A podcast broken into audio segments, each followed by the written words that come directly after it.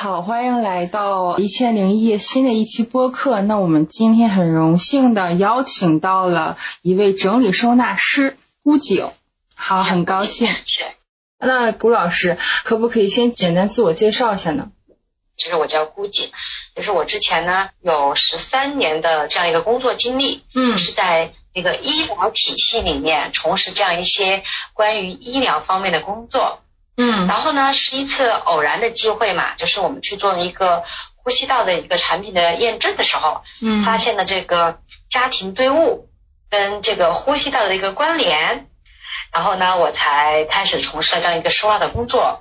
嗯，可以聊聊就是之前的经历嘛？比如说你跟我们说之前在医疗体系，那就是说你成为整理收纳师的这个出发点吧，是你发现了这个事情吗？就是你发现这个收纳和呼吸道的关系，是因为这个事情吗？对，就是我们二零一三年的时候，我们就做了这个项目。那这个项目就是说，哎，就有那个厂商他把那个报告拿过来，就会说，那现在。呃，老人跟小孩的这个呼吸道的发病率很高，除了与我们的外界的环境有关系之外，其实跟我们家庭的一些堆物它是有很大关联的。嗯，那当时我们的教授就说啊，哎，你们不是有小姑娘，你们刚刚结婚吧，有成家了是吧？那你们回去就是把家里的卫生搞搞好，把这些堆物先清清除掉，我们看看看空气的比对，看细菌的滋生的程度，那是不是有有减少呢？这个验证，但确实是发现了说它有很大程度的一些缓解，但也发现了它一个规律，就是说两个星期来做一次整理，你会发现它的维持的程度和你的兴奋感和你的这样一个习惯养成，包括细菌的滋生，它有很好的一个抑制的一个作用。然后后来就一直在这个领域里面去做嘛，后来我们就大量的做了很多这样一个社区的公益的工作。那我之所以出来做这个事情呢，就是在二零一六年初的时候，嗯，我发现了日本的，嗯嗯，这个东西啊，就是它这个整理往中国在推了。哎呀，我就当时我就跟我们这个教授在讲，我说这个东西不就是我们现在研究这个方向吗？然后我说我要辞职做这个事情，然后他就问我为什么原因，他说你为什么要走？我就说它是一个新兴的可被预见的市场。但是对于我本身来说，我觉得它也是一个非常有意义的一个工作，因为它是可以提高我们生活品质的一个工作。后来我就基于这样的一个点，我就出来了。出来之后呢，那那我我的运气比较好啊。出来之后就正好，因为我们从二零一三年就在社区里面做了很多公益铺垫嘛，然后我出来之后就被上海市慈善总会评了一个慈善之星的这么一个提名。嗯。然后我就开始了这样的一些工作，然后就后面就有很多媒体就报道我嘛，就是我们做的就比如说我的第一个媒体就是那个快乐大本营，嗯，就是我从来没做过媒体，从来没上过媒体，然后快乐大本营找到我让我去做他的节目，因为我可能觉得是一种天赋吧，加上我本身可能对这种医学、对空间、对色彩，还包括逻辑哈，我就可能有一些天赋，然后我就很就是别人觉得。理不好的地方，那我觉得一看，哎，我十分钟就能理出很大的一个思路来哈，然后就得到了很多的认可，然后就开始就做了很多居家类的一些节目啊，出书啊，就这样子呗，就这么一这么个过程。您平时就是说在做整理收纳之前，就是在家里就很喜欢整理吗？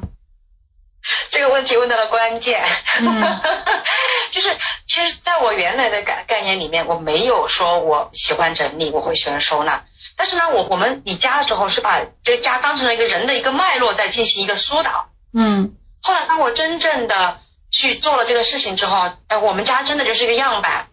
嗯。就举个例子哈，原来我在单位上班的时候，我先生也会说，哎，你能不能把家里理一理？然后我说为什么呀？我也在挣钱呀，我也在养家呀，凭什么就你不能理呢？对吧？嗯嗯。然后就会有矛盾。然后自从你做了说了之后，你想。你是一个引导的一个人，你是个引领的人，你自己家里都没有样板，凭什么让别人跟你有生活的品质呢？嗯，那我就会自然的就变成说，我家里肯定是非常的有序，非常有条理，然后以至于我们的小区里面那些阿姨妈妈们就经常会来参观啦。就是有一次来了一个呃妈妈，她就去跟你其他邻居说说。哇，他们家真是，我就戴着白手套去的，都很干净，都很有序。嗯，那我就觉得这就是别人讲给我听的一些故事。但是我会觉得说，像我的先生，因为我的先生也是从事是从事科研工作的，他的最明显的改变是什么？他就喜欢请人到家里来呀，到家里来做客呀，来吃饭呀，对吧？别人就说哦天呐，你们家有两个孩子，为什么说是这么好，并且孩子也能养成这样一些习惯，就别人就会发自内心的这种羡慕，嗯，或是对你的一种认可，对吧？嗯，那自然对于男性来说，他就是颜面呐，就是体面，就就很重要呀。嗯，对。嗯嗯，那比如说家人或者说朋友对你辞职成为整理师会有什么反对吗？也会，当时就是我们教授，因为我当时做项目的时候做那些，我们教授也是会觉得我是一个非常认真啊负责任的一个人，但当然他也很希望说我能在这个领域里面继续做下去。第二呢，嗯，就是我的家人，就是我们家里面哈，嗯，可能。就是百分之九十五吧，嗯，都是医生，嗯，就是我除了我先生之外，不是，呃，他们都会觉得说这个，嗯，可能就是从人的体面上来看，对吧？对对对，体面嘛，嗯，就就是一个家政从业人员嘛，嗯，然后就很多人不理解，别人就会说，你看你你原来在里面很很受尊重，现在出来之后别人叫你阿姨，我说没关系啊，我进去别人叫我阿姨，出来之后别人就叫我老师了呀。就是我当时是笃定的，我要做这个事情。因为什么？我就觉得它是一个未来的一个新兴的一个市场，我就要做这个事情。那从我的先生角度来说，我跟我先生去聊这个事情，然后呃，他非常的支持我。嗯，他就说：“好吧，呃，我给你十万块钱，那你去做吧。”嗯，哇，真的好。他他是你的投资人，有点。对，他就说我我给你十万块钱，你去做吧。然后反正。嗯，就是就是我们私下讲讲哈，就说你要创业的话，首先你要保证你家里真的没有后顾之忧。嗯，就是你你有有人来管你吃喝，管你孩子上学，就什么都管完了，你就可以很放心的、很大胆的去创业。就像我这几年，我我自己来创业，对吧？嗯，我就觉得很开心啊。他们就会觉得说你这么累，为什么你不觉得累吗？或者怎么样？我觉得很开心。为什么？因为。我很就像你我的自由的问题哈，我的自由是什么？我可以不收你的费，我就不收你费，对吧？嗯嗯。我觉得我想做公益，我就做个公益。如果说我家里等着米下锅的，等着给孩子交学费的，那我就没办法做的这么自由了。我就会势必会想啊，这个没有钱我能做吗？我能做公益吗？对吧？对我来说，我就不是这样的。我就觉得说，哦，这些人我我需要帮忙的，这些人我是做样板的，这些人我是要做做很多引导的，那我就做公益就好了。嗯，那可以问一下，就是比如说您的收入是可以 cover 吗？还是说你现在还是做公益呢？呃，内心来说，拿到我个人手里面的没有原来高。嗯嗯嗯。但是呢，你要想的是，你在这里就是一个拿了一个工资嘛，而在原来地方你肯定更多的一些绩效的考核，对吧？而我们这里说，哎，我拿的是工资，可能就是说，以这样的角度，这边说，我是在用我的现有的钱是去让我整个品牌在发光嘛。嗯。应该是做了这种硬硬件的东西去做了更多。嗯。但是你团队的是人是是拿工资吗？还是说是兼职呢？没有，我的人都是交社保、医保的，交公积金，什么都交的。就相当于你的员工。对的，我们是员工，那我们也有兼职。那我们的兼职是什么呢？志愿者，还有我们的一些收纳师，我们是兼职的。嗯，那这部分就是愿意做整理收纳师的，他们是什么画像的人呢？我还挺好奇的。就是，嗯，画像的话，其实像我们这边的话，基本上在我这里哈是三类人。嗯。第一类人就是说，他有有一定的这样的一个知识水平。嗯，他可以成为一名非常优秀的讲师，出道的老师。嗯，他可以在讲师的基础上成为一个非常好的一个项目的一个 leader。嗯，这是第一种人，对吧？第二种人是什么呢？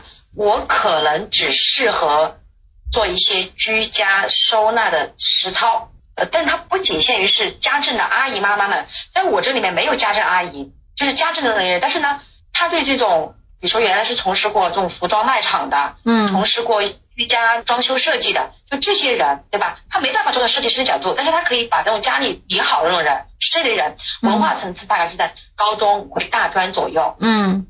那还有一种人是什么呢？就是很高端的那种人群，就比如说，呃，家庭条件都很好，都是企业家，都是这这这种人，也是到我们这边来的。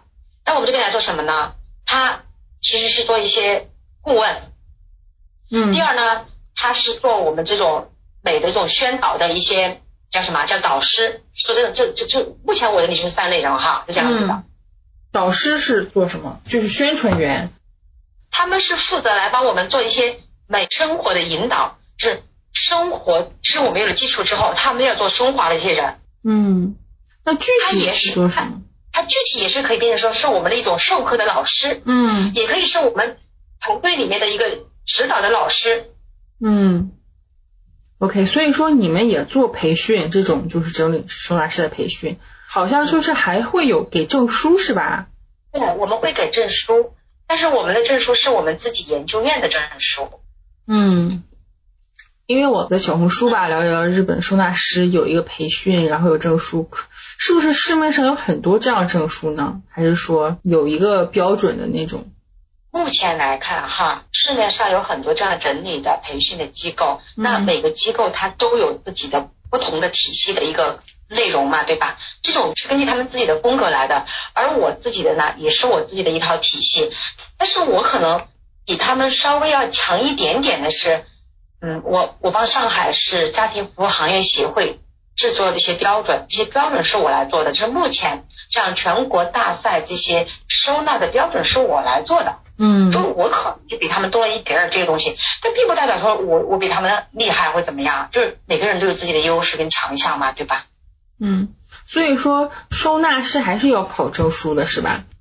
证书它其实就是一个证书，对吧？它是证明你有学过，但事实上有了证书，你干不出活来的人也大把在呀。对，就是也有很多考证书的人，就是他可能就是当时比较想想考吧，考完可能就忘了，也有挺多这样的吧，就可能考完就图个新鲜。很多人是这样的，我觉得很多时候被媒体给误导了，就很多人说啊，舒老师的工资好高啊，日薪几千啊，怎么怎么怎么怎么样，对吧？嗯。那如果你能像我这个样子，可能日薪能拿到几千。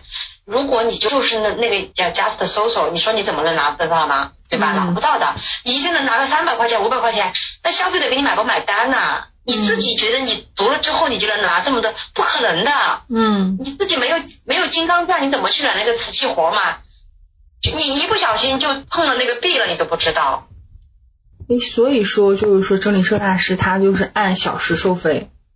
嗯，不是，市面上有很多种收费的标准，比如说按平方，嗯，比如说按小时，对吧？嗯。而我们是根据物件来收费的，就是我这边是根据物件来收费的。那一般的话就是平均单价多少呢？嗯，比如说我们这边的话，一天我们比如说派两个人或三个人到别人家里去，最低收费是一千八百块钱，一共是吧？对，最低的话，最高的话我们是可以收到四千两百块钱的。基本上就是要派三个人是吧？对，因为这看量嘛，因为有些时候客户他要求说在最短的时间能最快的做好，对吧？然后呢，嗯，也有很多就是。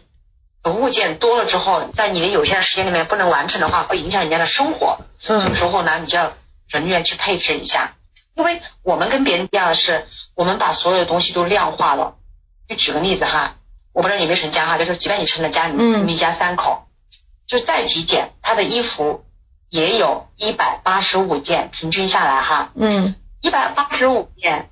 一如果一个人处理一件衣服要一分钟，那你就要乘一下，那就是一百八十五分钟是几小时？嗯，那很多时候你一分钟完成不了的呀，那两分钟多少小时？我们都是这么去评估的。那很多家里你算衣服的时候就从一百八十五件开始起，起起了多少，对吧？你要量化的，就是我这边全是用数字来管理这些东西的。嗯，包括我们去别人家整理，厨房二十三个地方需要整理的。有二十七个地方是需要清洁的，就是每个地方都很清楚的，就是要量化的东西出来，而不是说啊你去吧整理吧。那很多平台机构都说你去吧去整理吧，他们有个单子哦是这样子的，确实是这样的。但事实上你会发现，所有收纳的痛点，它不是说钱多钱少，是你的效率。嗯，麻利的人像我这种很麻利的，一个人挤三个人的，我一天能干得完。你不麻利的，你四个人一天都干不完。这就是效率，我如何让大家的效率能在一个水平上又快又好？那我是需要数学的，我是需要物理的，对吧？我是需要所有的这样一个就是运算这样这样一个一一个一个体系的。你说我要求他们说，今天你出去之后，我允许你有四十分钟左右的误差，对吧？四十分钟你没完成，那就说明有问题啊，是那那什么问题出现了？是他们临时增加了物品，还是说我们本身对他们之前去空间的这样一个判断不准确，对吧？总有原因的，就是要找出这种事情来，然后我们就会不断的去精进自己。嗯，就是没有对比就没有伤害，对不对？嗯，你干的又快又好，又又那么那么厉害，人家凭什么不找你，还找他，对吧？嗯嗯，你如果你跟别人干的没一样，没有什么差异化，人家凭什么不选择呢？是的，你的竞争对手也是蛮多的，可能，所以说你这个可能还是要比谁做的更好。嗯。其实，在我的在我的眼里，我的眼里面没有竞争对手。嗯，就经常有人问我，包括几年前那些收纳师，他们找我去分享啊什么的，就问我说：“顾老师，你觉得我们这个行业里面的竞争对手是谁？要竞争的是智能生活，你能跑得？就是我想，那两只手你能跑得赢科技吗？嗯，对吧？你跑不赢的呀，你要想办法的呀，你要想这种办法，啊不是天天还在手工，天天啊，我谁接了单，我们怎么怎么样，没意思。嗯，对。就我们就是说，可能就是对抗的是未来的一些新的科技，呃，或者是未来的一些什么人工智能，就是在为未来的生活打 call，对吧？嗯。这种打 call 是怎么打 call 呢？就是我要想好应对的方法，就是就我们去帮别人家收纳整理，很简单，你把东西敲坏了，对吧？嗯。你赔得起吗？你赔不起，那我就告诉他我赔得起你，嗯，对吧？但是呢，话是这么说，但你内心反过来说，我就告诉他。我的收纳有两个原则，第一个原则，贵重物品我不收；第二，不可移动的东西我不收纳，对吧？嗯，你这样你就减少你的很多风险。我们的收纳，很多人就会说，顾老师，你看啊你服务那么多明星，又服务那么多高端家庭，就是因为在整个娱乐圈里面，就是好多明星他都是我的客户，对吧？嗯。那你们怎么就没听别人说过你不好呢？怎么就没有听说过你哪里出了问题呢？我说你们，呃，你们知道这个收纳整理的核心是什么吗？其实所有的收纳整理的核心是在阶层上面，嗯，阶层，你凭什么让别人不把你当阿姨，把你当成老师？每次他们看到你还恭恭敬敬、毕毕敬敬的在跟你说话，对吧？嗯，还天天隔段时间还去去他们家吃饭，那就是阶层呀。嗯，就是那怎么来缩小阶层呢？那不就是你有文化吗？嗯，就是比如说我可以没有。LV，我可以没有 GUCCI，我可以没有 Prada，但是我不可以没有他们的知识，没有他们的一些保养的理论，没有他们前沿的这些理论，我不能没有，对吧？当你聊啥的时候，我都知道，我可以，我的孩子可以不要上惠灵顿，不要上哈罗，不要上很多贵族学校，但是我一定要知道这些学校的它的教育的理念倡导是什么。嗯，我可以不去吃山珍海味，但是我一定知道它的。它的贵重，它的价值在什么地方？这就是阶层。他能讲啥，你能回啥？他不懂啥，你还讲他听得懂，那别人就会觉得说你确实是要顾老师，是吧？嗯嗯嗯。就像他们经常会说，哎呀，我说那个，呃，我说你们别叫我，他们老是叫我什么什么女王啊那些东西，完了那些媒体，我说你们千万不要叫我女王，他们就会说，嗯，何炅老师都叫你女王，那我们就叫你女王，就就这个意思，就是。其实它就是个标签，但这种标签给你的感觉是什么？就你很累。那他为什么会叫你女王呢？因为他觉得有很多东西他其实是不知道，你跟他说了，嗯，哦，原来是这样子的，所以你自然就变成了说，呃，可能在这个领域里面有你自己的一些想法，然后呢，有了自己的一些思路，对吧？就这么简单的一个问题。其实挺多九零后就是对整理收纳，新一代年轻人对整理收纳也挺感兴趣的，他们其实挺想了解，呃，就是整理收纳师。就是顾老师，你的说一天的 schedule，你的日程是怎么样的？明白。嗯，其实对于我们来说哈，那我自己作为一个团队的一个 leader，也是一个管理这么一个机构企业的一个像小老板哈，就对于我来说，嗯，可能三百六十五天我天天都有工作在做，嗯，但是如果我们到了客户家里面去，他的每天的日常是什么的呢？对吧？那比如说我们一般都是八点半到了客户家里，嗯，那。到家里之后呢，我们这首先进行，比如说人员的分工。嗯。然后在多长时间之后，我们要去相互做一个就是信息的沟通传达，嗯有哪些问题是需要讨论的，他都是要先事先做好安排，安排好了之后，那就分头行动。那比如说每个团队中，他都有一个组长，那组长就是负责说你要干活，你还要协调，你还要解决问题的这么一个人。嗯那我们所有的基本的工作呢，它其实就分为三步。第一步，所有的物品进行这样一个分类嘛，对吧？嗯不管你是在衣橱、你在洗手间、你在厨房，它总之是一个分类。嗯分类之后就是什么？是一个规整。什么叫规整呢？规整不是说把它规规矩矩、整整齐齐啊，它它不是这么一个点。规整是指说我喜欢、我适合、我需要的这样一个逻辑的一个判断，然后把它放到合适的位置上面去。放到合适位置之后，这个你就牵涉一些工具，对吧？那工具之后，我们就要求你的工具是严丝合缝的，跟你所有的配套起来是一体的，而不是说你随便就什么东西你可以当工具用的，不可以。嗯最后，比如说我们整中间有很多人，比如说家庭人来参与，最后变成是一个是指引，它的指引就变成说我可以帮你做标签，帮你做一些智能化的管理，帮你做很多这样一那个引导。最重要是什么？是要给你做示范，就是我们要教会你们家里你们该怎么去做。嗯那怎么去做？怎么去做指引？它又中间又出现到什么呢？有一个逻辑，你行动路线的逻辑，以生活习惯的逻辑，还有包包括所有物品摆放的逻辑。那物品的摆放逻辑又包括了很多很多，比如说材质啦、人员啦、使用场景啦，还有这种季节呀、那这些都是在我们所有服务中要一体化、一条龙呈现出来的。你说中间有没有休息？真的是没有休息的。嗯你就你早上要干到晚上，比如说我们一般收工是六点钟收工嘛，嗯但是我们基本上都会在六点四十左右，或者是可能嗯更晚一点点收工。为什么呢？就看物品的量。如果有些时候很多家庭是这样的，刚开始去你去上门的时候呢，他可能没有拿东西出来，对吧？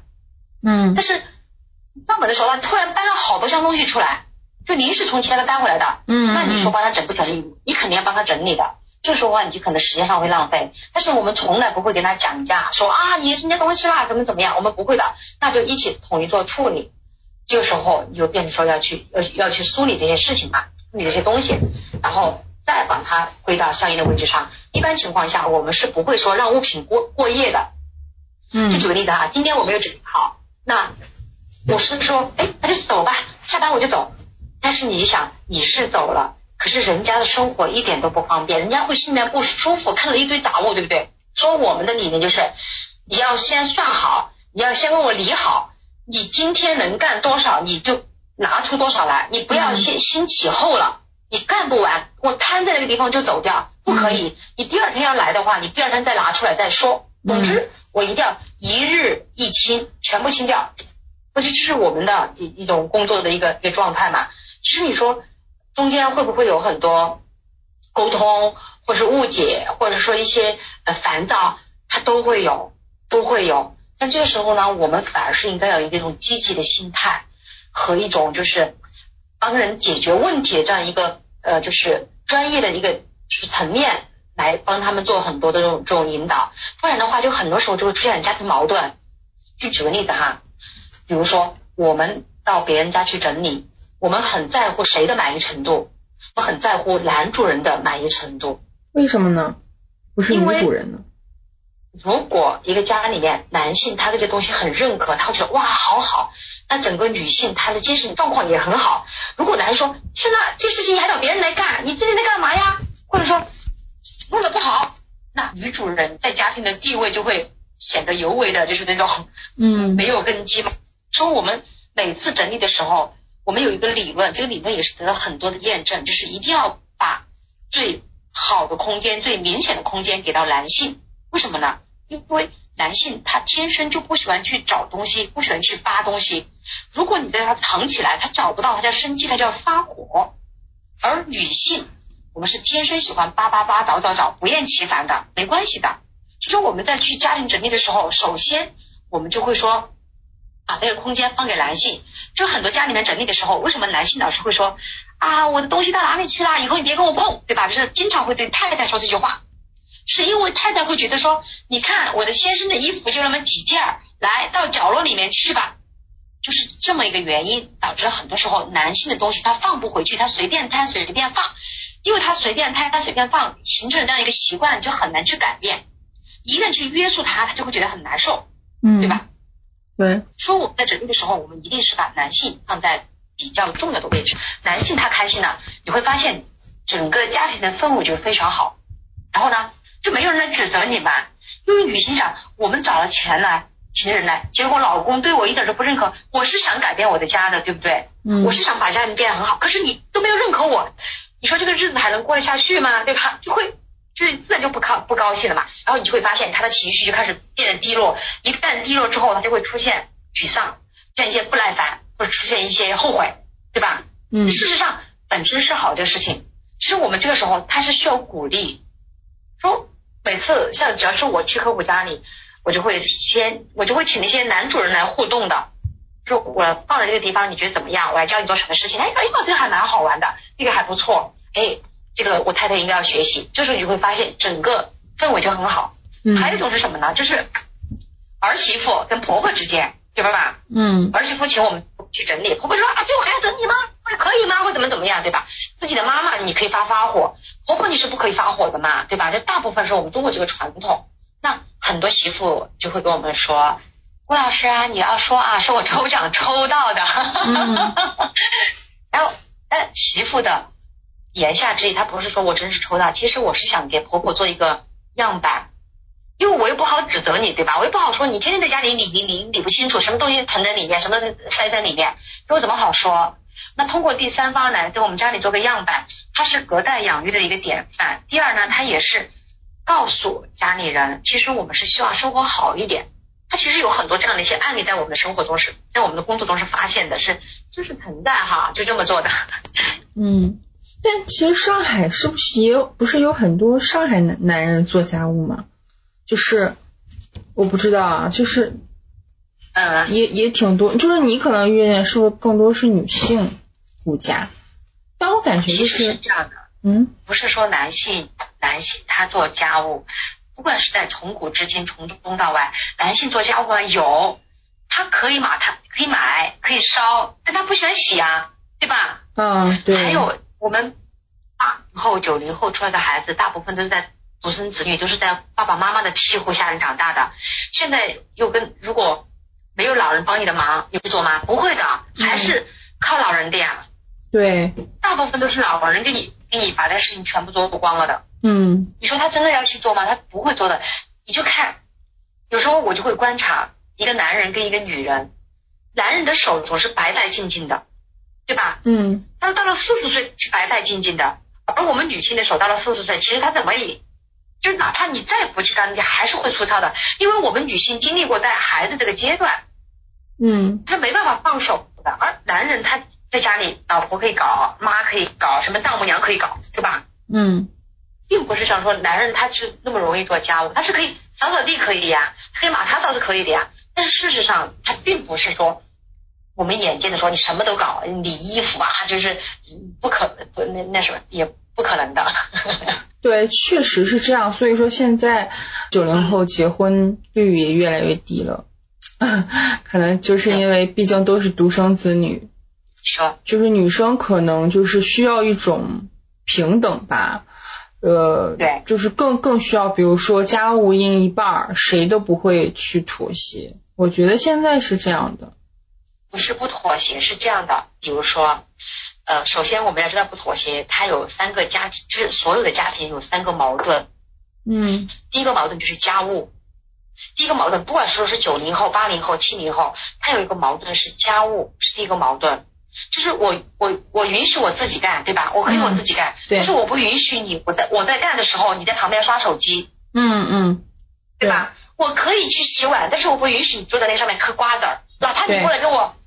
废话两句，我也觉得，哎，你你再陪我聊聊，对吧？你还觉得挺好，是这个意思。家务说离婚率很高，就这些东西，就是家务得干。第二就是教育，家庭第二门是教育，孩子的教育是个大难题嘛，对吧？对。很多矛盾。第三个就是阶层，阶层是什么呢？就是门当户不对，门当户对。就是我讲啥你听得懂。还有就是现在很多就是女性说回归家庭啊，或者说独立呀，都是阶层引起的一些矛盾。所以现在我们要解决是解决这些问题嘛。嗯，首先就是家务的问题，就不不是说我不干，是我不会干，是我我炒了这个菜，你就必须把碗洗干净，而不是说什么都我干。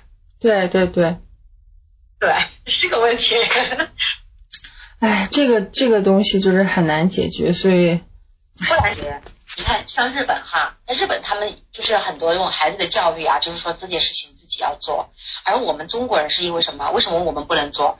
你说你不能做吗？小洋人，你肯定能做了，你做比谁都好。一直觉得我还不想弄，懒，对吧？嗯。还有第二是什么？第二，你你会觉得说，就是我们大部分的家长会说，哎呀，只要学习搞好了，这个家务嘛，就是能做，就是长大就自然就会了。但是当你长大之后，你错过那个时间段之后，你就没养成这个习惯，就再约束你就会觉得很累，这个意思。是。是因为我们从小就没有这样的一个，比如说，就是家就是家务这个培育这个这个能力没有做。嗯。对。国家现在开始推。劳动技能进学校，这种家务要进学校，他不就是让孩子从小要会嘛？嗯，对吧？还有现在物物质欲望越来越强烈，就是来的太容易了。你只要是个你就往家里面买，买完之后堆在那个地方。第二，还有很多东西吧，它没有放对地方，它就不叫东西，它就不叫宝贝。但是你又舍不得扔它，因为你会觉得好可惜。但是你对它发出可惜之后呢，你就会发现。哎，可惜就是鸡肋了，所以我们就很倡导说，家里一定要留下可惜的物品。什么叫可惜？是值得珍惜的物品叫可惜吗？嗯，就说我们像我经常在民政也开课程，就开新郎新娘课堂，就教会大家如何来管理我们的家务，如何来管理我们这个的时间，如何来管理我们的这种财产，如何来管理我们这些就是情绪所有的分配，对吧？他开成课程，其实很多男孩子蛮愿意来听的。哎，听了之后他就跟我是，就是我们也有告诉女孩子，有些为什么男孩子他不愿意做家务的原因是什么？那大家如何去分工，对吧？嗯，你怎么样做一些激励奖惩？怎么来把你的下一代的空间是怎么去孕育好？其实这种课程他们还蛮愿意来听的。嗯，还因为很多就很多人就告诉我说，顾老师，我们小的时候我们父母没有教过，我们也不知道怎么弄，对吧？叠衣服叠不好，花比如说十分钟时间，我教会你所有衣服去折叠，他能干的，他能干得好的。是是是，确实。你想我们中国传统的教育，整个中国这个发展的一个脉络，我们的家居的演变，对吧？嗯。你像我我因为九零后，你肯定没看到过我中就老式的家具。那时候像我父母那代结婚都是柜子，对吧？都是箱子。嗯。它没有隔层，或者说是像像脏木柜啊，就是像那种隔层柜啊，没有的，或者是那种没有，就大家小人都往里面往里面丢嘛，往里面放。是吧？那自然嘛，就是大家就没有有有这样的一个习惯。还有那个时候不是四九年之前嘛，那个时候还是孙中山他们那个时候，他们其实那个时候推了一个运动，叫新叫叫新生活运动。新生活，新生活运动啊啊！不知道。那时候就要求说大家要呃整理整齐呀，就是推了个运动。但是那个时候不是后来毛主席他们当政之后，就这个事情就不就不了了之嘛？其实那个时候他们是很。你说哈台湾的那那套体系呀，日本呐、英国那种就是有生活品质那套体系，那个时候对吧？就要求大家有这样的一个东西。但是现在或者那个时候就没有推下，没没推行下来，没推行下来嘛，那就变成说我们就是开始粗放式、粗放性的这个家庭的管理，然后慢慢的变成说现在生活水平好了，我们又开始精细化了。这个时候我就觉得那时间就到了嘛。嗯，对，就是。那郭老师觉得，就是你现在的这个工作自由吗？就是可呃，跟之前的工作对比，因为没自由，你觉得并不自由？是这样的哈，就比如说，哎，我想接单我就去，是不是？其实不自由，就自由是什么呢？它自由其实是一种心态，对吧？就是内心你觉得你很自由，你很自由，但是但是就是对于我们这个工作来说，它不自由，是因为你要。像对待其他工作是一样的，要一个热情和专业。就是还有一个什么呢？就是有一句话说的很好哈，叫“从心所欲不逾矩”，就是不要逾了个规矩，对吧？你不是说我去你们家里我就随心所欲怎么怎么样，或者我想来干嘛我，就不是这样的。你会发现是什么呢？举个例子哈，比如说我到你客户家里面，很快就整理好了，嗯，然后我就走了，你就觉得说我结束了是不是？我就收钱我就走了。但是这个收纳它是一个非常体验感非常强的一个职业，他一摸一拿，他拿不到了，取不到了，嗯，就会想到你，对吧？嗯，然后他一觉得这个体验感不好，那下次他就不会再找你了，这么简单。它不是一个自由，就是反而是更加要约束你自己，你的言行举止，你的时间观念要非常的强。嗯，但是既然不自由的话，但是你你还是很愿意坚持下去，是吗？我很愿意啊，因为因为我就觉得这个事情做非常非常有意思，啊，因为我觉得就是对，就像比如说哈，我可以孜孜不倦的去研究很多家里的那种空间，去帮他们家做改造，因为我会觉得它是一种乐趣哈。那这种乐趣就需要你有强大的一种呃叫什么，就是呃不叫天赋吧，就是一种嗯。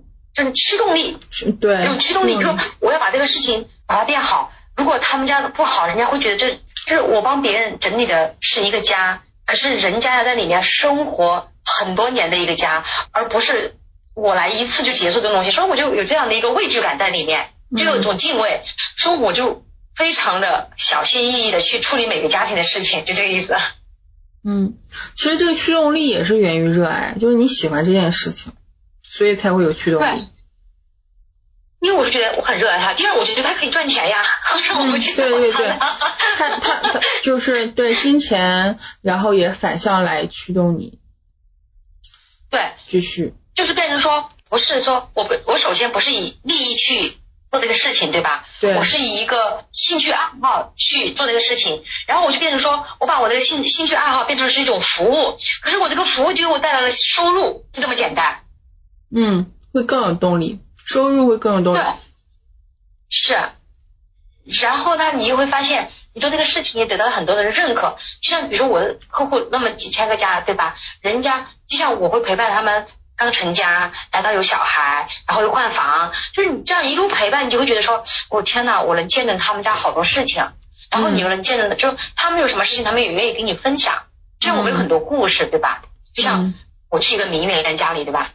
就我去之后，我就看他不是月经来了嘛，就把那个裤子弄脏了。我觉得他们那个阿姨说，就那个时候是刚刚从事收纳的时候，应该是三年前了。然后我去整理好之后，我就我说那个姐姐，你来去给他洗一下。好，裤子洗好之后，晚上这个人就给我打电话了，说顾老师，你为什么要洗我的裤子？哎呀，我说上面脏了嘛，我说让他洗。他说我那个裤子是高定的，高定。嗯，我说哦，我说。染怎怎么洗坏了呢？他说染色了，把那个裤边白色染成粉红色了。我说那我明天要去你们家，我说我来看看。我说我认识一个非常厉害的师傅，他可以帮你染回来的。他说哼不要。后来第二天我又去了，确实是染成粉红色了。我就跟他说，我说我赔你吧。嗯。他说不要你赔。我说这条裤子多少钱？他说我不告诉你。后来他就走了。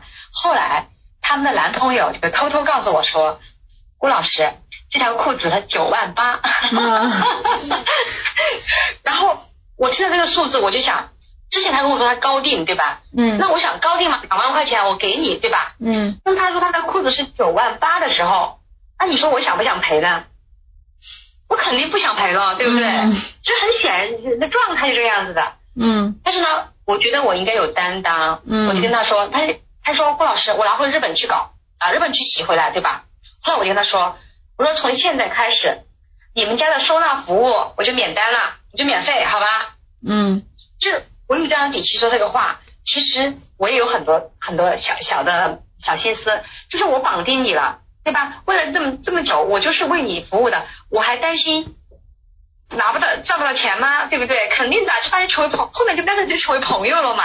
嗯，哪有哪有那么多过不了气的事儿嘛，对不对？嗯，所以说从那件事情之后。我就会发现，我要认识的品牌不是说市面上能看到的什么 Prada、什么 LV，我要去对那些所有的小众的设计师、一些明星名媛、所有一些大咖他们关注的小众的设计师进行关注，这才是我们搞收纳，就是你要去做的一些隐性的层面嘛。嗯，那你能不能列举几个，就是你服务过的明星呢？这方便还是说？这个不能透露。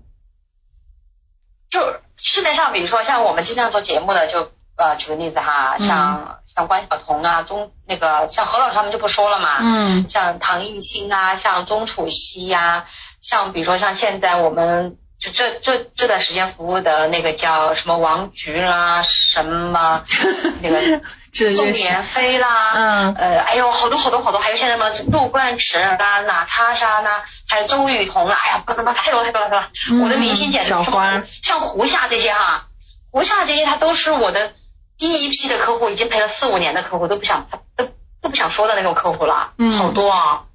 像我们也会跟陈赫啊他们做节目做的太多了，就嗯就没没什么了，明星很多的，但是我从来不把他们搬出来打 call 的。嗯我跟他们说，你们不要给我打 call，我也不要求你们给我发朋友圈什么的，他就就就这样子嘛，就别人他们就会想着，你就说你会变成说，哎，娱乐圈是娱乐圈的圈子对吧？他们也会帮你推推荐一些客户，就像比如说这个这个名媛对吧？嗯哎，帮他就这么多年，我们就成为了朋友，就是他什么事情我都会帮他呃去想办法，他们家就是做什么事情他就会找我啊，就是反正每个每个星期每两个星期都要见一次面的那种，对吧？就是聊聊嘛，他就会把他那些推给我呀，因为嗯就是明星是看名媛的嘛，名媛这些人多厉害呀，是吧？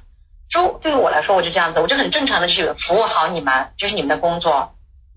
然后你你们有什么样的一些需求，比如说某某某明星介绍的某某某某人，对吧？说好，我看这我我看他的面子，我少我就费用少收点，或者说我就免你的单嘛，对吧？就无所谓了。嗯就嗯他们就会跟我说，哎呀，郭老师不能免单的，不能免单的，你可以不收我的费，但是你一定要收他的费。就他们也很好玩的这种说，嗯嗯嗯，那我觉得肯定 这个很多小伙伴也想当，因为就是很多九零后都喜欢就是明星嘛，接触明星，他们想说当了整理收纳师之后能接触明星也是个很好的福利了。如果能，就是其实嗯并不是这样的，嗯其实，嗯，就是你觉你你觉得说你光为了你自己的一个明星看明星去当一个整理师或者怎么样，其实我觉得是对自己的一种不负责任嘛。嗯对吧？就是我经常我就会像我我我招收纳师，我要收收纳师会培进来培训，我就问他们你们的天赋是什么？嗯你们先想想好你的天赋是什么。第二，你把你们的家拍给我看看。嗯第三，你写两千字对收纳的认识，如果 OK 你就进来。就是你们家就乱七八糟的，就跟狗窝一样，你凭什么跟我一起？凭什么有生活品质给人家嘛？嗯，对吧？对没，有的。你自己有一个意识之后，你才能把好的生活的状态意识给到人家。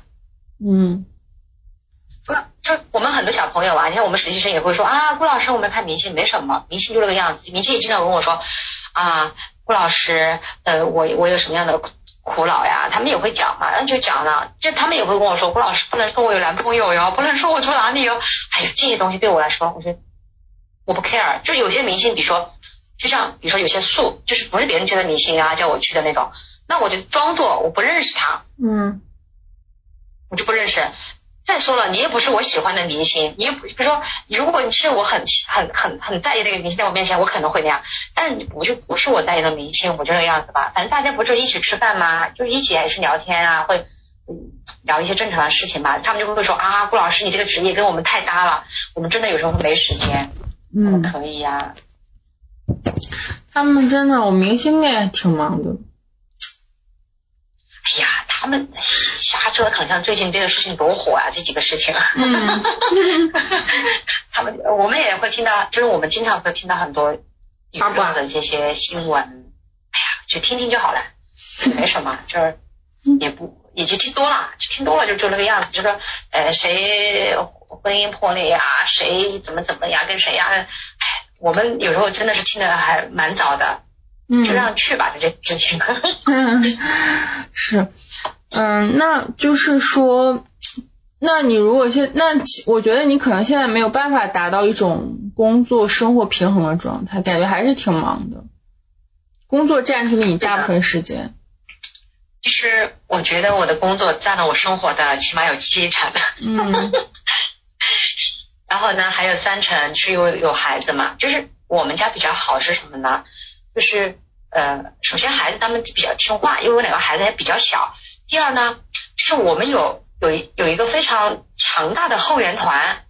举个例子哈，比如说我的婆婆，她有文化有知识，嗯，她对照顾孩子对孩子的教育，她是有一套体系的。就她毕竟也是医生嘛，对吧？退休的。第二呢，我们家的这种阿姨们，就是接管孩子们阿姨们，嗯，他们也很给力，就是就是我们就是我们制定计划嘛，我们制定很很多孩子的学习计划、工学习生活计划，他们都能很正常的、很照，就是给你帮你落落地落的很好的。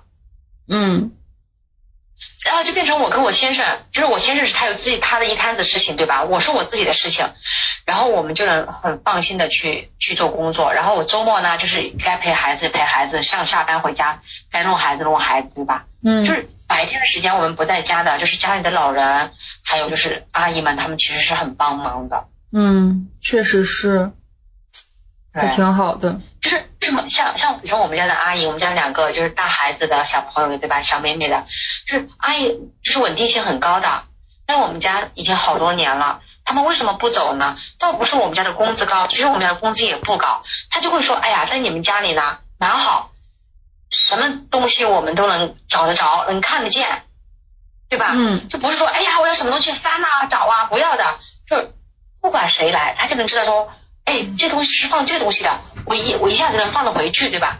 这很轻松。还有呢，孩子们也也就是也也比较有有规矩，呃，就是玩具啊、什么绘本啊这些东西，他看了之后他自然收回去。嗯那阿姨就不要在后面那个捡嘛，就是不用操那么多心。然后呢，阿姨在我们家，我们就会说，你们要记得每天要休息，中午要休息，周末要休息。然后呢，我们也给了他们权限，就比如说孩子不听话，你跟我揍，对吧？嗯就是你你可以打的，不是我们要去护短啊，这些不会的。还有呢，我们选阿姨是有要求的，就是我们一定要看他们两个夫妻是不是在一个地方。就说嗯阿姨在上海，你们夫妻是不是在一个地方的？在一个地方的话，就它的稳定性很强的。嗯第二，你的孩子是做什么的？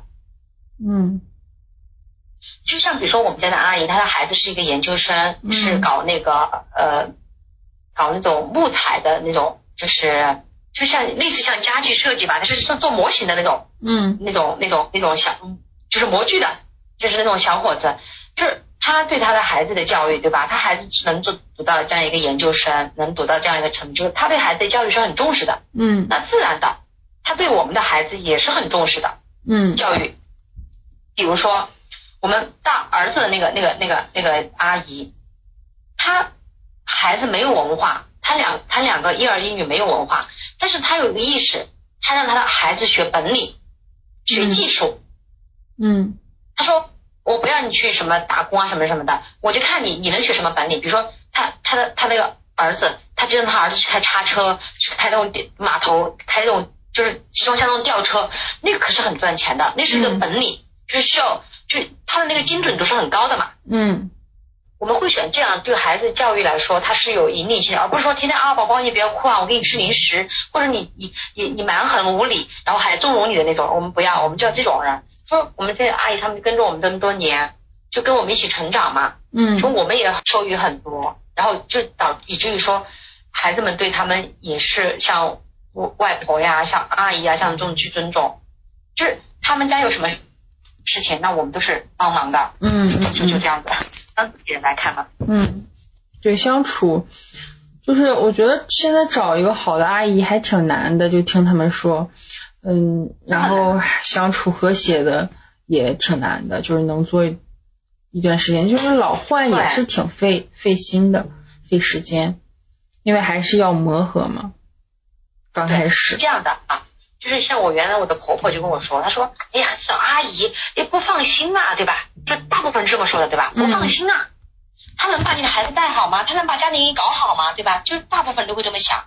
然后我就跟我婆婆说了一句话，我说妈妈，我们在外面办理办公司，就是你不管是什么，你招聘，你是不是也是不认识来的嘛？嗯对啊。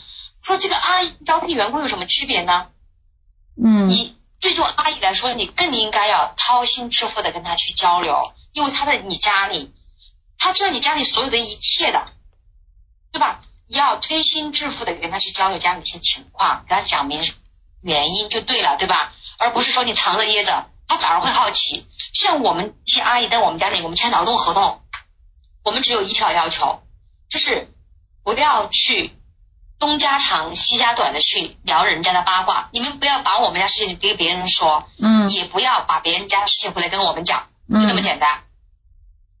嗯，就是需要这样阿姨就本来就很纯粹了，就嗯就变成说，哎，不要去娱乐八卦，就是你对他充分的信任，就是信任他，他他其实是 OK。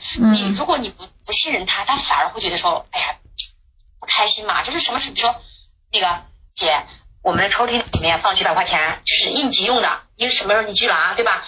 他会觉得说，哎呀，你信任我，是吧？嗯嗯嗯你说冬天来了，哎，吴姐，这天气你天提提电瓶车到我们家里很冷，我给你买了一顶帽子，我帮你买了副手套，那就是你买的手套也不是说你买十块钱的，嗯你刚买一副三百块钱的，买个三百块钱的，就是哇，好珍贵，就这种意思，就是你不要说那种说他触手可及的东西，你要送一点他触手不可及的东西，就会觉得说哇，这个真。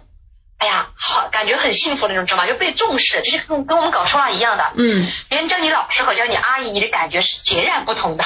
嗯嗯嗯，是的，是的，嗯需要被尊重，每个人都需要被尊重，就不管是干什么工作的人。那顾老师就是做整理收纳师三年，能不能跟我们分享就是最开心和最痛苦的一件事分别？开心的话嗯就是说，比如说人家几年之后还来找你，对吧？嗯哎呀，快点，我们需要你，那你就觉得被需要，你就会很开心，对吧被？需要的感觉，对是吧？不嗯开心是什么呢？不开心不是说你对客户那个就是整理不好，但我们事情里面没有整理不好。对我来说，收纳整理中最不开心的是，我们这些收纳整理师啊，没有把这些客户家的东西啊，就是这个场景啊，当成自己的一种场景来做，就变得说我是为了去整理而整理，而他不想想这个整理之后，有可能我们就没有单子这样一个状态。我觉得我我我很很很伤心的，很痛苦的。嗯我们去客户客户家整理，我觉得这个这个收纳工具很好用的，你们买吧，对吧？嗯然后你很信任你的就买了，买了之后吧，其实这个东西根本就是不好用，嗯对吧？像这种东西就很痛苦。然后呢，第二还有一种什么呢？比如说啊，郭老师，我们已经理好了，哎呀，怎么怎么怎么好，可是他们就根本不去检验说，我去取拿方便吗？我的感受好吗？就他们不会走这一步，你就会变成说，有些时候客户就会说，这是你你的学员吗？嗯然后你就很痛苦，你知道吗？就这种事情，就让你觉得天哪，我辛辛苦苦营造出来的这些口碑，就被你们这么一一搞一下，人就会想一想你到底符不符合这个名头嘛，对吧？是是是，会会会出现这样的情况。所有的客户的基于的所有的业务来来源就是信任，不信任你的没有生意的。嗯，对，我觉得这个事情，我觉得算是服务业吧。我觉得这个信任是最重要的，我觉得。对，你如何把你这收纳这个体系，你这样一些人脉建立起来，你好不辛辛苦苦建立起来，结果就被一个东西，汤汤，比如说上次我们有个收纳师，他是我的兼职的，他去之后啊就推推产品，他就说啊这个产品怎么好啊，你们买，他还自己带着去了，然后呢他还跟我说郭老师你帮我收下钱，我天呐，我就想这个人我肯定不会用的，对吧？嗯为什么？你要带任何产品去之前，你能跟我先说一下吗？因为我们在做设计方案的时候，我们里面没有这种产品存在的，是吧？嗯比如说，他们要我推产品，我一般情况下我说你们去选宜家的吧，宜家的产品它齐全规格齐全。第二呢，它比较有现代感。第三，它它的规格的话，不管放在什么地方，它都是比较严丝合缝的。嗯你买其他中国的产品，就有可能就不存就不会这样子。就我我推荐任何产品，我都是很谨慎的，因为产品可大可小，推荐好了，人家会想记得你很久；推荐差了，人家看一次骂你一次，心里面是吧？什么人啊，推荐什么东西啊，根本都不好用。以后你就无形之间的，你后面的两百五十个人员就没有了。是，但是你也没有办法去避免，可能就不能不可能百分之百避免这些事情。不能避免的话，你就尽量把这事情做得完美一些嘛，对吧？嗯就是不要求十分，至少说我们能做到九分的时候，你就不要差七分嘛。嗯你总归有一种诚意，对吧？第一是你的技术、你的专业，第二你还有一种诚意在里面，对吧？嗯就是你还有一种心态是什么呢？比如说，就为什么他们老是觉得说我蛮爽气，说比如说推荐东西去了之后不合适，我马上就说好，这个我拿走，嗯，而我不会讲任何理由说啊，这个可以放在其他地方，这个可以用啊，没关系啊，我从来不讲这种理由，因为在我的世界里面，任何东西一定要严丝合缝的，对吧？嗯你弄得不伦不类的，你你是走了，让人家怎么去生活嘛？是我觉得不合适，我就说好，马上换掉，即刻，不要让客户再去任何任何体验，嗯马上就不用，对吧？我宁愿这个东西像一个馒头，我宁愿不咬它，我让它放那个地方还有一个完整性。你咬一口之后，谁去吃你的？嗯对所以说，我就很有这样的心态，就我好不好，我马上退，或者我马上换，我马上新买单了，对吧？我拿走。那我我我不会讲任何的理由，我也跟他们说，当客户，我有时候经常客户说，我觉得应该这样放，对吧？客户会这么说，那我们说 OK，尊重客户的想法，你不要告诉客户说书上是这么说的，规矩是什么的，因为东西是人家在用的，你可以告诉他可能放在这里的潜在的一个隐患是什么，对吧？你不要替人家做决定，这个东西是一模一样的，你不要替人家做决定，你给他解决的方案让他自己选择就对了。嗯对人家能丢，人家不能丢吗？让你去丢，对吧？收了他又不是丢东西喽，他是要关乎你生活的一切变得更加有序嘛。嗯想要啥我就能看得见，能拿得着，我就想收纳。你天天还有很多收纳师说，那我就买工具。其实真正好的收纳师，他是不需要太多的工具的，嗯是说把你的工具用到了极致，用到了一些他想在的地方用工具，就动不动可能收纳师来来收纳抽屉、收纳盒子放到衣柜里面去，他不是更占空间吗？嗯他们就不想的这种东西。所以说有些时候像我们做这种就就会考虑到方方面面，就为什么这家人找了你，他那家还要找你？为什么他这样归置好了，他那家还要这样找你归置？因为他知道你是在尽心尽责的帮他们做东西。是对。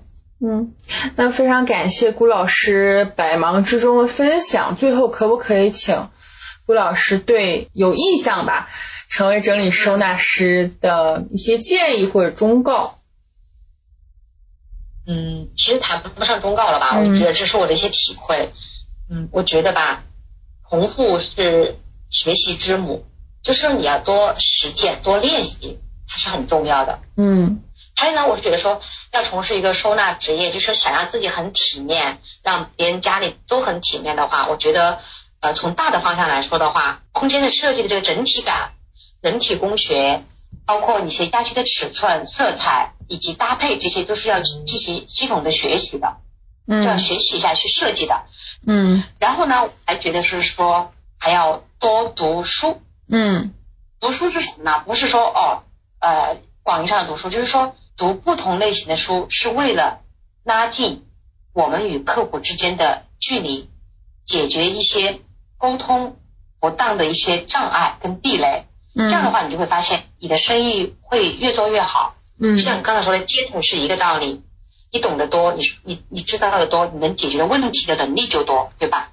是很重要。然后最后就变成是要有礼貌，就是要有一颗非常谦虚的心嗯啊，就是到别人家里去，不是说啊我会说话整理我就很张狂的来，不是，是一个谦虚的心去学习他们家的一些呃就是习惯，学习他们家的一些就是方式。这样的话，你会发现呃整理出来的东西会非常的符合他们的要求，还有你的客户关系也非常的稳固。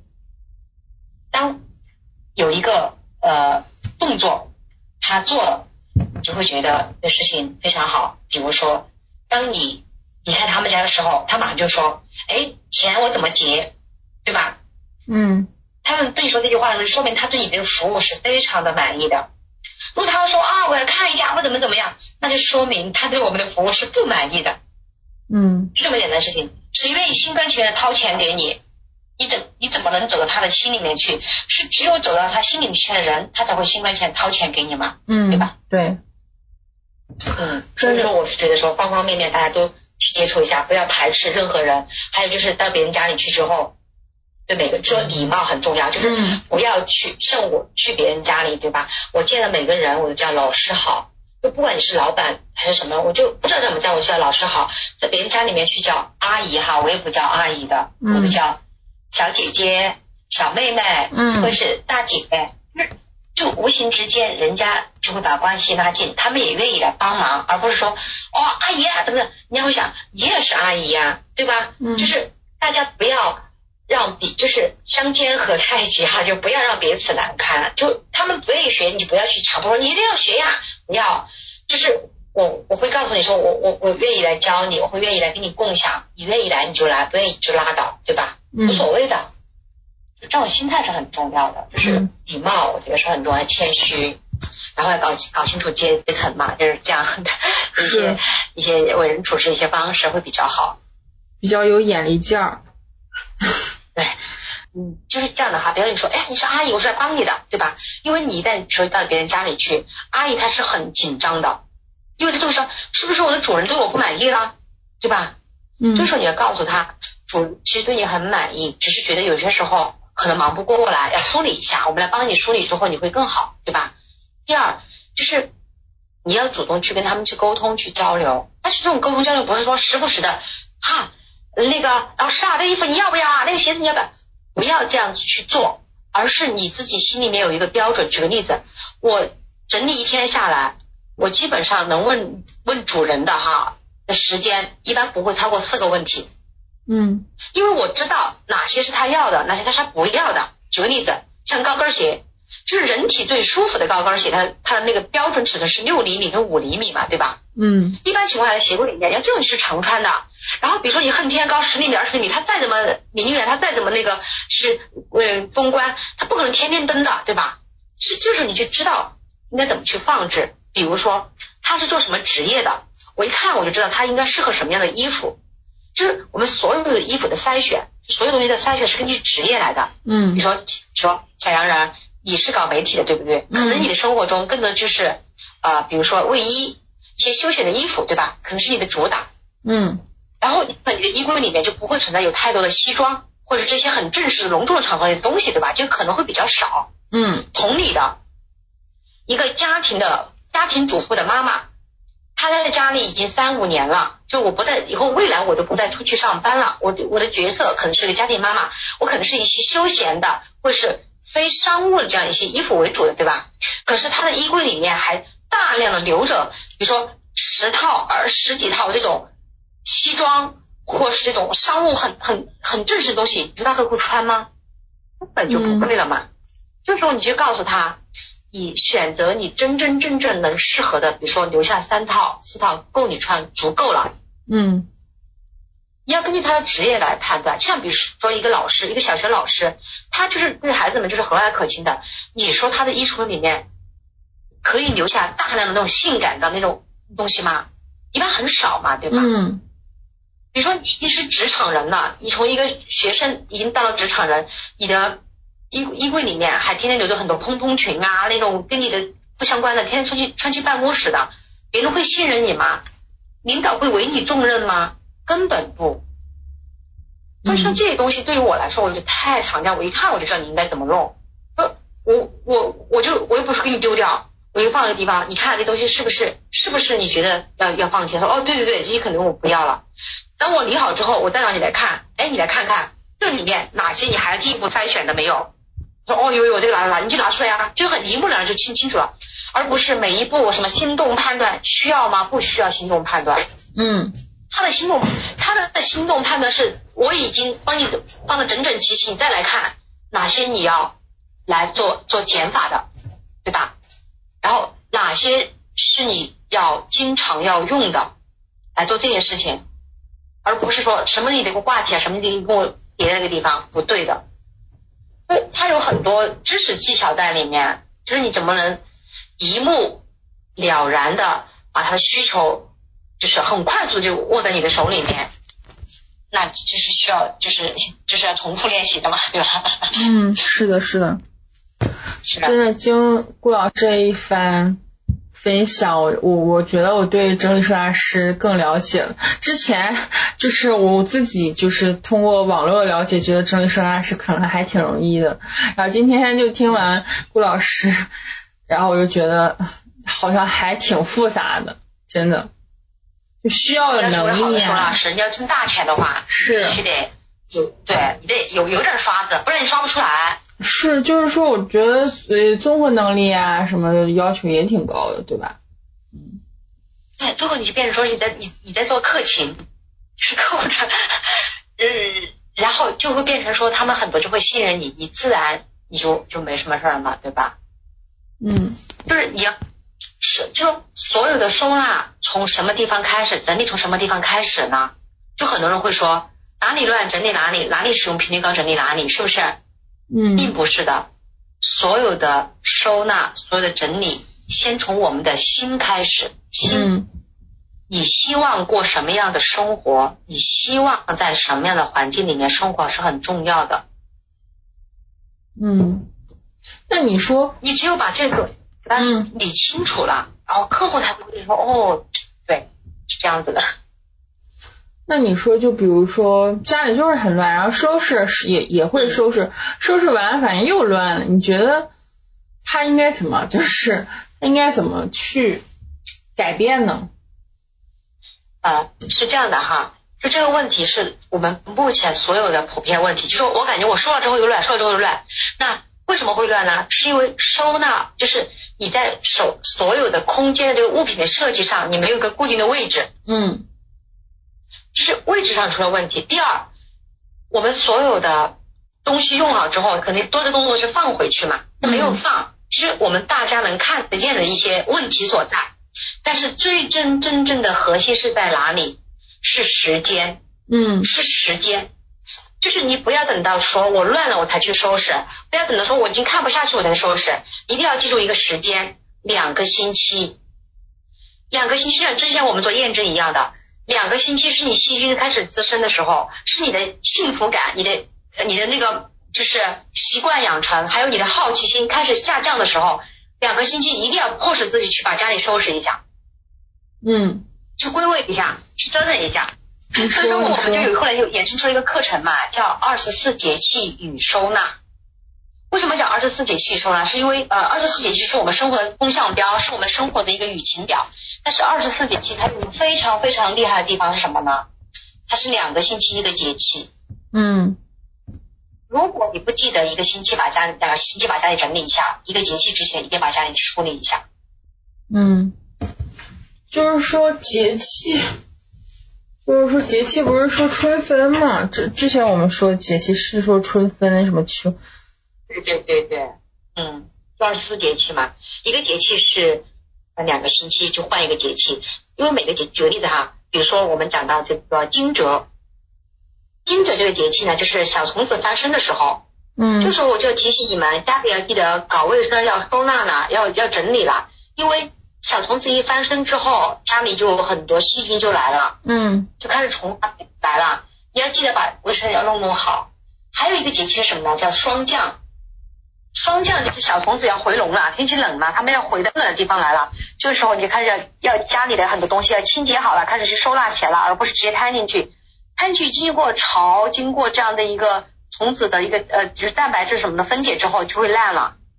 它每个节气有每个节气的一个时间特定点，像我们做我做二十四节气的这个课程的时候，我把家里的能牵涉到的三百零八个物品全部把它解出来了，就是在什么时间段你应该出什么东西，什么东西就一看就哦，原来是这么好玩的一个事情。嗯，对，就是让这个收纳变得有意思也挺重要的。